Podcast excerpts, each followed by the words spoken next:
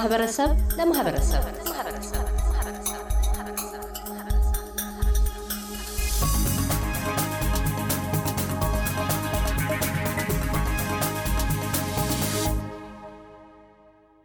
አድማዎቻችን ቀደም ሲል ከአቶ እሸቱ ሙልጌታና አቶ አዳሙ ተፈራ የቀድሞ የቪክቶሪያ ማህበረሰብ ማህበር ፕሬዚደንት ጋር ባካሄድ ነው ከማህበረሰብ ለማህበረሰብ ውይይታችን በአውስትራሊያ ኢትዮጵያውያን ማህበረሰብ አባላት ዘንድ በትዳር ውስጥ የግልጽነት መጉደል፣ ኑዛዜን አለማስፈር፣ የላላ አንድነትና የወጣቶች ጉዳይ ባንኳር ማህበራዊ ችግርነት ተነስተዋል። ይህንኑ ተከትሎም በዚሁ ዘርፍ አቶ አዳሙ ተፈራ ማህበረሰባዊ ምልከታቸውን አጣቅሰው ተግዳሮቶችና አማራጭ መፍትሄ ሀሳቦችን በቀዳሚነት ያመላክታሉ።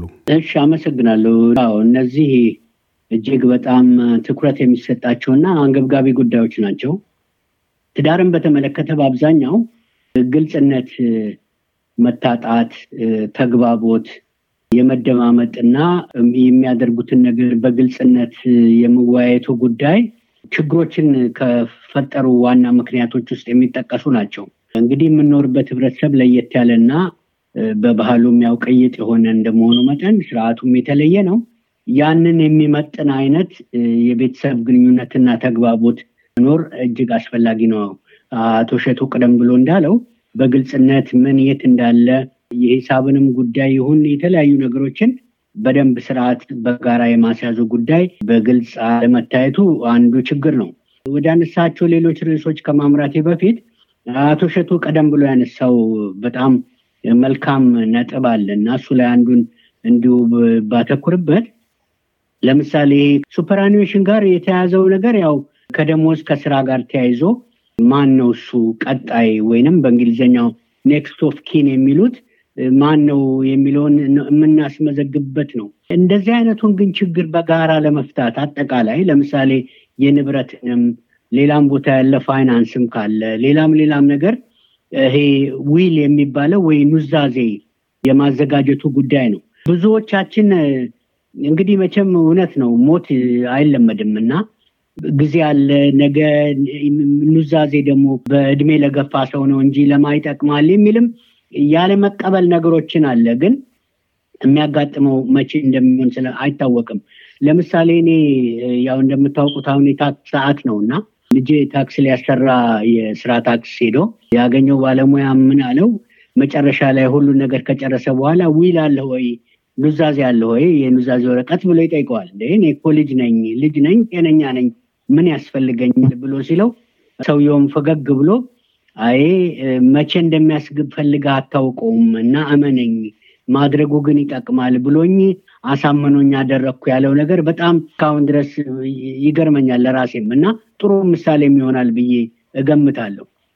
እና እንግዲህ ነገሮችን አስቀድመን ካልተዘጋጀንባቸው ለቤተሰብም ለአሰራርም ለወደፊት ሞት መለየት ብቻ ሳይሆን ሌላ ነገር ደግሞ ቤታችን ውስጥ ጥለን እንዳናልፍ እንደዚህ እንደዚህ አይነት ነገሮችን መከወኑ እጅግ በጣም አስፈላጊ ነው። ሌላው የወጣቶች ጉዳይ በርካታ ነው። ወጣቶች እንግዲህ ቁጥራችንም ያው እንደምታውቁት ውሱን ነው ከሌላው ህብረተሰብ ጋር ሲነጻጸር። ግን አቅጣጫ የሳቱ ወጣቶች ከኛም ቁጥር ውስንነት አንጻር አንዳንድ ሀዞች ሲታዩ ወደ አላስፈላጊ አቅጣጫ ሄዱ ወጣቶች ብዙ አሉ እና ተሰባስበን ቢሆን ስርዓት ገንብተን ቢሆን እና አስፈላጊ የሆኑ ነገሮችን አዘጋጅተን ቢሆን ኖሮ እነዚህ ልጆች ሁሉ የማዳኑ ነገር እድሉ ይኖረን ነበረ። ዞሮ ዞሮ አሁን በተለይ ትኩረት ከሰጠነው አንጻር እና ይሄ ሰው ከዚህ ዓለም በሞት ቢለይ እንዴት ይታገዛል? እጅግ በጣም እንዳልኩት እንግዲህ ያለንበትን ህብረተሰብ እናውቃለን። በአንድ በኩል በግልም ኢንሹራንስ መግባት ይቻላል፣ ድርም አለ። ግን ቅድመ ዝግጅት እነዚህን ነገሮች ሁሉ አስቦ ማድረግ ያስፈልጋል። አለበለዚያ ህብረተሰቡ ላይ ነው ችግር ጫና ትተን የምናልፈው እና ይሄ ደጋግሞ ያጋጠመን ጉዳይ ነው። እጅግ ሊታሰባቸው የሚገቡ ጉዳዮች ናቸው ለማለት ነው። አቶ እሸቱ እንደሚያውቁት በተለይም በአውስትራሊያ ውስጥ አንድ የማህበረሰብ አባል ባለፈ ወይም ባለፈች ወቅት በሁልጊዜም የሚነሳው አንዱ የህይወት ኢንሹራንስ ማለመግባት፣ በተለይ የቀብር መዋጮ ጋር ተያይዞ ብዙ በኮሚቴዎች ዘንድ አንዳንድ ጊዜም በመካከል ውቅታንም ይፈጥራል። እንደዚሁም ደግሞ እዚህ አይነቱ አሰራር መቅረት አለበት ሁልጊዜ እስከ መቼ ነው? ለምንድን ነው መዋጮ የሚጠየቀው? የሚል ጥያቄ የሚያነሱ አሉ። በሌላ በኩል ደግሞ የለም ከኢንሹራንስ ቢሸፍነውም የበለጠ የሚገኘው ማህበረሰቡ ከሚያደርገው መዋጮ አኳያ ነው እና ያ የተሻለ ቤተሰብን ጠቃሚ ስለሚሆን ባህላችንም ስለሆነ በዚሁ መቀጠሉ ጥሩ ነው የሚሉ ወገኖች አሉ። በዚህ ላይ የእርሶ አስተያየት ምንድን ነው? በዘመናዊ የህይወት ኢንሹራንስ እና በእኛ በባህላዊ የቀብር ስነ ስርዓት መዋጮ ጋር ተያይዞ ምን መደረግ አለበት ይላሉ? እሺ አቶ ካሳሁን፣ ይሄ እኮ አንድ ነገር ማድረግ አለብን። አሁን ጥሩ ነው ያነሳኸው። ዛሬ ማህበረሰባችን አንድ ሰው ሞት በሚደርስበት ጊዜ ተረባርቦ ያለው እንደ ልዩነት ሳይኖር እንኳን ሁሉም የአቅሙን አድርጎ ሰጥቶ በደንብ ይሸኛል። ተደናግጦ ያው ሞቱ ልጊዜ አስደንጋጭ ስለሆነ እንደዚህ ያደርጋል። ይሄ እንደ ባህል ሆኖ ቀጥሎ ነገር ግን ምናልባት ይሄ በእኛ generation እና በእኔና በዚህ በአዳሙ በሌላው generation ሊቀጥል ይችላል። የሚቀጥለው የእኛ ልጆች ያን እኮ ሊቀጥሉበት የሚችሉ አይመስለኝም። ምክንያቱም ያሉበት ሀገርና የኖሩበት እንትን ማህበረሰብ አመለካከቱ የተለየ ነው። ራሱ እንዴት አድርጎ እነኝ ነገሮች በምን መሸፈን እንዳለባቸው በህይወት መድን ወደ life insurance ከዚያም ደግሞ የቀብር ኢንሹራንስ እነዚህ መሸፈን እንዳለባቸው ያምናሉ። ለምንድን ነው የሚደረገው የሚል ነገር ይመጣል። ግን እነኚህ ነገሮች አሁን እያንዳንዱ በትንሽ ገንዘብ በአነስተኛ ገንዘብ የራሱን መድን ኢንሹራንስ ሲኖረው ነገር ግን ደግሞ በተጨማሪ ደግሞ እንደዚሁ ያው የወለድና ወይም ላድርግ ያለው ሌሎቹ እንደ ቦነስ ነው እንጂ የሚታዩት እንደ መቅበሪያ የሆነ ገንዘብ ከህዝብ ይሰበሰባል በሚል ላይ ፕላን ማድረግ ትክክል አይመስለኝም። እንኳን ለሚቀጥለው generation እና ለእኛም ቢሆን። ምክንያቱም ራሳችን በራሳችን ላይ ዝግጅት ማድረግ ያለበት ልክ እንደ mortgage ኣችን ልክ እንደ እንደ ሌሎች ነገሮች መሆን አለበት ባይ ነኝ እኔ። ምክንያቱም አለበለዚያ እንግዲህ እነኚህ ነገሮች ሰዱ ምናልባት ብዙ ሰው የማይታወቅ ሰው እንደው ለምሳሌ እንውሰድ። ብዙ አግባብ የሌለው ሰው ወይም ብቻውን እንደው ለየት ብሎ የሚኖር ሰው ብዙ ሰው የሌለው ሰው ይህን እድል አያገኝም። በእውነት ለመናገር ከሆነ ነገር ግን ከሰው ጋር የሚግባባ ወይም እምነት ወይም ደግሞ በማህበራዊ ኑሮ ምናምን ላይ የተገናኘ ሰው እነኝህ ነገሮች ያገኛል። ስለዚህ እነኝህ አስተማማኝ ሳይሆኑ ተጨማሪ ነገሮች ናቸው። ስለዚህ እዚያ ላይ መመርኮዝ ወይም ዲፐንደንት መሆን የለብንም። ከዚህ አንጻር የራስ መኖር አለበት። ቅድም አቶ አዳሙ የጠቀሰው አንዱ እድር ነው በአካባቢያችን እንዳለው በዚያ መሰረት። ነገር ግን ለወጣቶችም አንዳንድ ነገር ያስቡ። አንድ ጊዜ አንድ ወጣት ልጅ እንደዚህ ስናደርግ ለምንድን ነው እኔ እኮ ኢትዮጵያዊ ያለ ድረስ እኔ ለምንድን ነው የ life insurance ም የቀብርም ኢንሹራንስ አልገባም አለ። ምን እንደ ኢትዮጵያን ሲያዋጡና ይሸኙናል ቤተሰቦችን አለ። ይሄ እንደ ቀልድ አይደለም።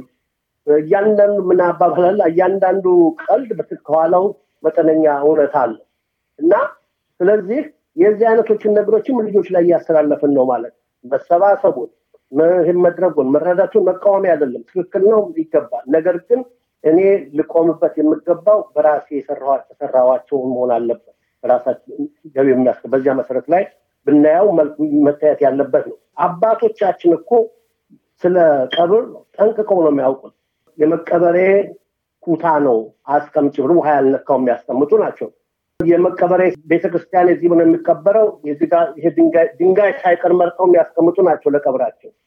ከዚያ ቀጥለውም ደግሞ ለሳጥን የሚሆን ብል የማይበላው እንጨት ከጽድም ሆኖ አስጠርበው ገጠር አብዛኛው የኢትዮጵያ ህዝብ እንደዚያ ስለሆነ አስጠርበው የሚያስቀምጡ ናቸው። ከዚያ ስኋል ያ ቢቀር እንኳን ሰሌን ዘንባባ የተሰራ ጠቅልሎ ያስቀምጣል ለመቀበሪያ ብሎ እነኚህ ምንድን ናቸው? ቀደምት እንትኖቻችን አሁን ዝግጁ ናቸው ሁልጊዜ። ምክንያቱም እንደ ሰው ሞት እንዳለ እጃቸው ላይ ስለሚል ይህን ዝግጁ ነው። ይህን ነገር ለእኛ አዲስ አይሆንም። ኑዛዜንም ከዚህ የተነሳ ነው የሚያስቀምጡ።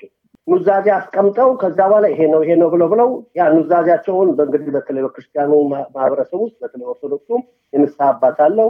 የንስሐ አባቱን እና ሌሎች እስከ ሶስት አምስት ሽማግሌ ጠርቶ ተናዞ ምንድን ያስቀምጣል የት እንደሚቀበር ምን ምን እንደሚደረግ አስቀምጦ ይሄዳል።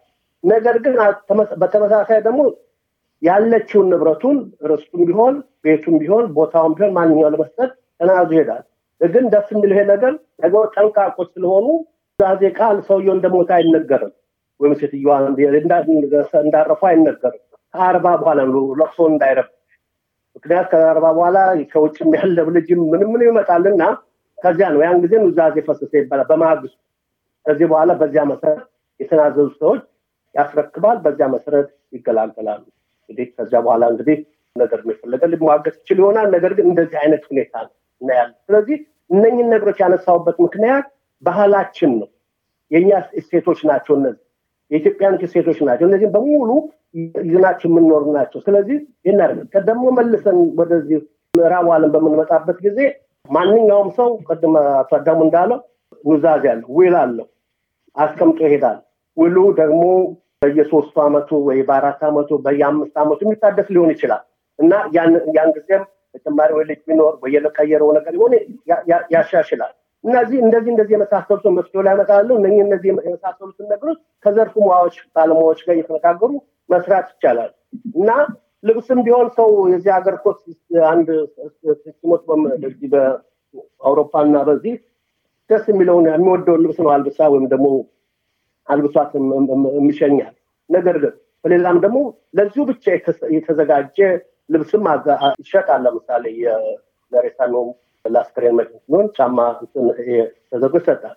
እንዳው ይህን ካነሳው አንድ ጊዜ እኔ የማውቀው ገጠመኝ ነው። አንድ የሆነ ወዳጃችን ውጭ ስንኖር አውሮፓ ጣሊያን ሄድና በጣም ደስ የሚል ጫማ ያያል። አይቶት ይገዛዋል።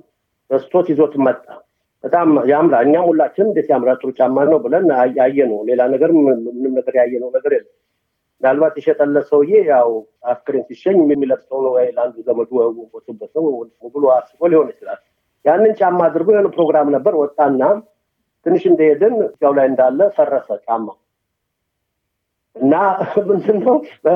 በካርቶን ነበር እና እንደዚህ አይነት ደረጃ ይሄን ያነሳውበት ምክንያት ምንድነው በዚያ ደረጃ ላይ እንኳን ለይተው ተዘጋጅተውበት ነው የሚሄዱት ለማለት ነው እና ይህን የመሳሰሉትን ነገሮች ማዘጋጀቱ ጠቃሚ ነው። እነኝህን ነገሮች ላይ ትኩረት መደረግ አለበት። እኔ እናንተንም አሁን በተለይ አቶ ካሳሆንም እና ቤትም ይህ ነገር እንደዚሁ እየተደጋገመ በማህበረሰብ ውስጥ እየግለሰቦች አእምሮ ውስጥ ቢገባ ጥሩ ነው። ቅድም አቶ አዳሙ እንዳነሳው እንደ ማህበረሰብ የምናያቸው ነገሮች ብዙዎች አሉ። እንደ ግለሰብና እንደ እንደ ትዳር ጓደኛሞች በዚያ ደረጃ ላይ ያለውን እንኳን መቅረፍ ይቻላል በማስረዳት በነገሩ ላይ አዌርነስ በመስጠት እንደዚያ በመሳሰሉት ማድረግ ይቻላል የማህበሩ የጋራ ነገር ሁልጊዜ የጋራ ነው።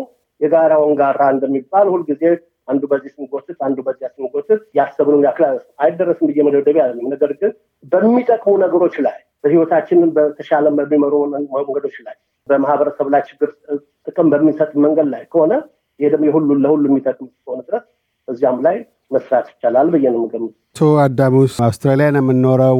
የምዕራባውያኑ ስርዓት አለ። በተለይም ዘመናዊ የሆኑ የህይወት ኢንሹራንሶች አሉ። ለዚህ አይነት ጊዜ ሰዎች ለልፈታ ህይወት ሲዳረጉ የቀብር ስነስርዓት ማስፈጸሚያ የመሳሰሉና ከዛም ባሻገር ለቤተሰብ ተከፋይ እንደዚሁ የሚሆኑ ይሄም የቀብር ስነስርዓትን ችግር ሊቀርፍ ይችላል። በማህበረሰባችን ውስጥ ደግሞ ቅድም አቶ እሸቱ እንዳነሱት ማህበረሰቤ ይቀብረኛል ችግር የለውም እንደውም የተሻለ ገቢ የሚገኘው በዛ ነው በመዋጮ ነው ብለው የሚያስቡ ወገኖች አሉ። ይሄን አስመልክቶ የእርሶ አተያይ ምንድን ነው ሌላ አማራጭ መንገድ የሚሉት ምንድን ነው በጣም ጥሩ ነው። ይሄ አስፈላጊ ነው። ለማንም ለህብረተሰብ ለሌላ የሚተው ጉዳይ አይደለም። የግል ነው። ምክንያቱም እንዳልነው ቅድም ሞት አይለመድም እና የሚፈራ ነገር ነው።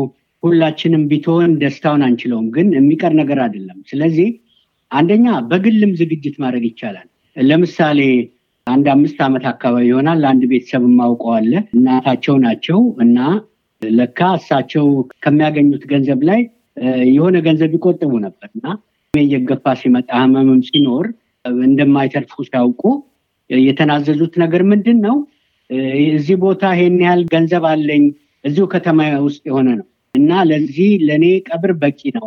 አደራችሁን በእኔ ስም መዋጮ እንዳይሰበሰብ እዚህ ቦታ ብሮ አለና ተጠቀሙበት ብለው ተናዘው ያለፉም ቤተሰቦች አሉ። እንደዚህም ቆፍጣናና የተደራጁ በደንብ መጪውን ነገር የሚያውቁ የሚያዘጋጁ አሉ።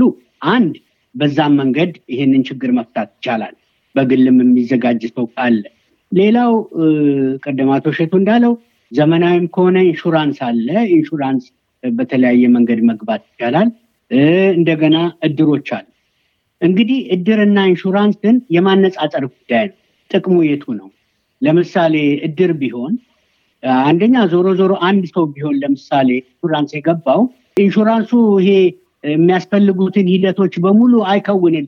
ምናልባት ብሩን ሊሰጠው ይችላል። የግድ ሰው ያስፈልጋል። ስለዚህ አንደኛ ደግሞ ኢንሹራንስ የተወሰነ ጊዜ ከተከፈለ በኋላ ነገሩ ያን ያህል ፋይዳ ያለውም ቢቋረጥ መሀል ላይ ማለት ይሄንን ችግር ለመፍታት ብዙዎች አሳስበውን ስለነበረ እዚህ ላይ ጥናት እናደርግ ነበር። ኢንሹራንስ እንዴት ነው? ስንት ነው? ሰው ሰብስበን ቢገባ በተለያዩ ቤተክርስቲያኖችም ተሞክሯል። ለምሳሌ ይሄ September eleven ከሚባለው እንትን በፊት ሳምንት አራት ዶላር የነበረው ኢንሹራንስ ወደ ሀያ እና ሀያ አምስት ዶላር ነው ያደገው። ግን አንድ ሰው እድር ቢገባ አስር ብር ሀያ ብር ነው። እንደገና የራሱ ህብረተሰብ የዛን ህብረተሰብ ገንዘብ ሁኔታ ስብስቡን ማዳበር ነው እና በነገራችን ላይ ከተማችን ውስጥ እስከ ስድስት ሰባት እድሮች አሉ እና ኢትዮጵያኖች እነሱንም እየፈለጉ ቢቀላቀሉ በጣም ጥሩ ይሆናል እና የተለያዩ አማራጭ መንገዶች አሉ። በሌላ በኩል ደግሞ ማህበረተሰባችን የግድ ሊያግዛቸው የሚገቡ ደግሞ አሉ፣ መዘንጋት የሌለብን ለምሳሌ በህመም ምክንያት ህይወታቸውን መምራት ያልቻሉ ራሳቸውን መቆጣጠር የማይችሉ ይሄ የኛ ኃላፊነት። ዞሮ ዞሮ ግን ሌላ ማንኛውም የማህበረሰብ አባል ቅድም እንደተባለው ቤት ለመግዛትም መኪና ለመግዛትም ሌላም ነገር ቅድሚያ ሰጥቶ እንደሚያደርገው ሁሉ እንደዚህ አይነቱንም ነገር ሊያስብበት ይገባል። እድሮችን እያጠናከሩ እንደዚህ አይነቱን ነገር መወጣት ያስፈልጋል። ወጣቶችም ቢሆን ኢንሹራንስ የሚግቡ በፈለጉት መንገድ ግን የዚህ ነገር አስፈላጊነትና አንገብጋቢ መሆኑን በተደራጀ መልኩ ለነሱ ምሳሌ መሆን ያስፈልጋል። ብር ይመጣልኛል እየተባለ እንደፈለግን ከኖርም በኋላ ህብረተሰቡ ላይ ጫና ልንፈጥር አይገባም እና ይሄ በፍጹም የማህበራዊ ኃላፊነትንም ማጉደል ነው ብዬ ነው የማስበው እና ለጊዜው ግን አቶ ካሳሁን ላነሳው ነገር ይሄ ነው የሚሻለው የሚል ሀሳብ አለኝ። ከአቶ እሸቱ ሙልጌታና አቶ አዳሙ ተፈራ ጋር ያካሄድነው ውይይት በዚሁ አልተቋጨም። በቀጣዩ መደምደሚያ ክፍላችን የማህበረሰባዊ ችግሮች ማህበራዊ መፍትሄ ምክረ ሀሳቦች ላይና የማህበረሰብና የእምነት መሪዎች እንዲሁም የአረጋውያንን የበጎ ተጽዕኖዎች ሚናን አስመልክተው ይናገራሉ። እያደመጡ የነበረው የኤስቢኤስ አማርኛ ፕሮግራምን ነበር። የፕሮግራሙን ቀጥታ ስርጭት ሰኞና አርብ ምሽቶች ያድምጡ። እንዲሁም ድረገጻችንን በመጎብኘት on demand እና በኤስቢኤስ mobile app ማድመጥ ይችላሉ። ድረገጻችንን ኤስቢኤስ dot com dot au አምሃሪክን ይጎብኙ።